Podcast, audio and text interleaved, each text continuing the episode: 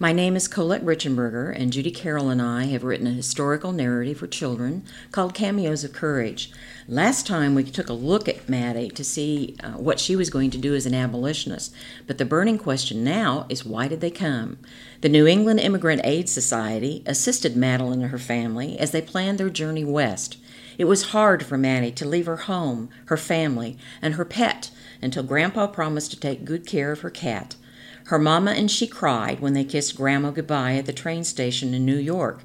Maddie was afraid she would never see her again. Grandma reminded Maddie she was a courageous young girl. Now Judy will share why the family came to Kansas. Papa says I'm the most determined girl he has ever met. Papa teases me and says I inherited my stubbornness and red hair from Mama. If one is determined to do well for the right reasons, it is all right to be stubborn. I want to do all I can to end slavery, he said. Papa is an abolitionist, and so am I. I heard discussions back home in New York about abolitionists. One time, I went to an anti slavery meeting with Papa and heard two women speak. The first, Susan B. Anthony, believed women should have the right to vote the same as men.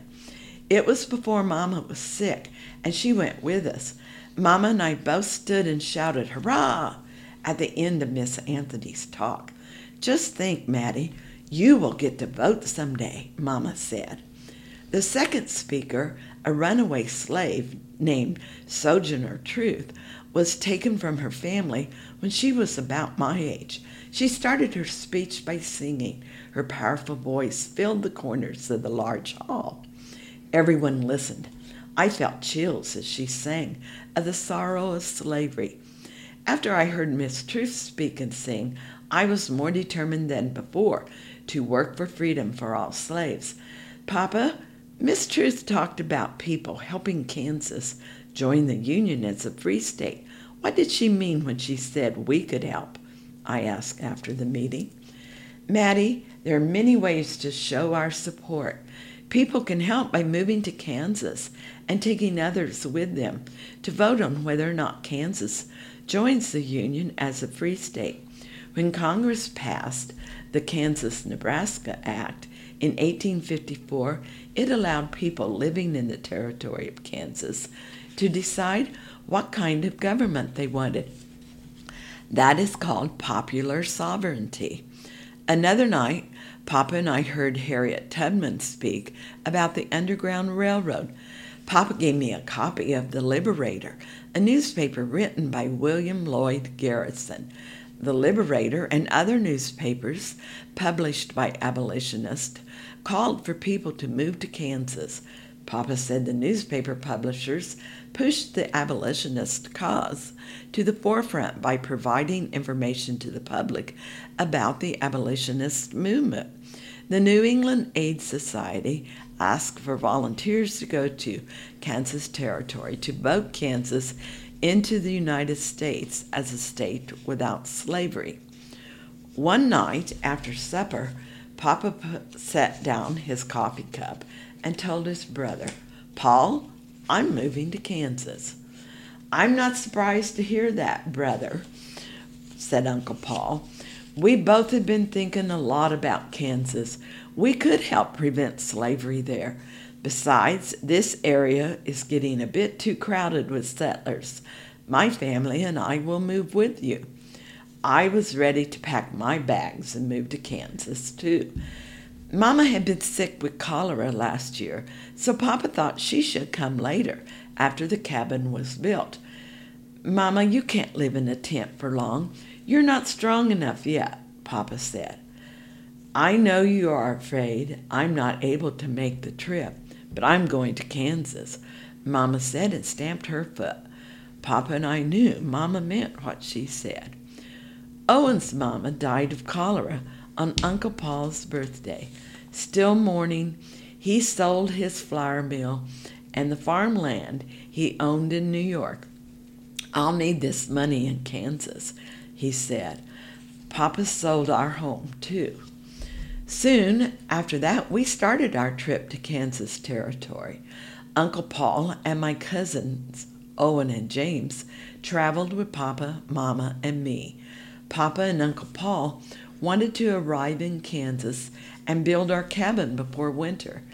They planned to build a second cabin as soon as the weather got warmer.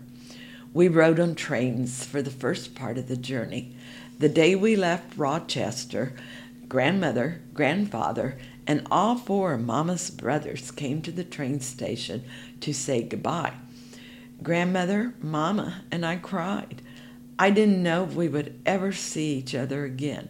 Have courage, grandmother whispered in my ear as she hugged and kissed me goodbye. Study your lessons and write to me often. I will, I answered, not quite as determined or brave as I wanted to be. Tears crept down my cheeks. Even though the train was big and loud, I thought the other passengers could surely hear my heart beating.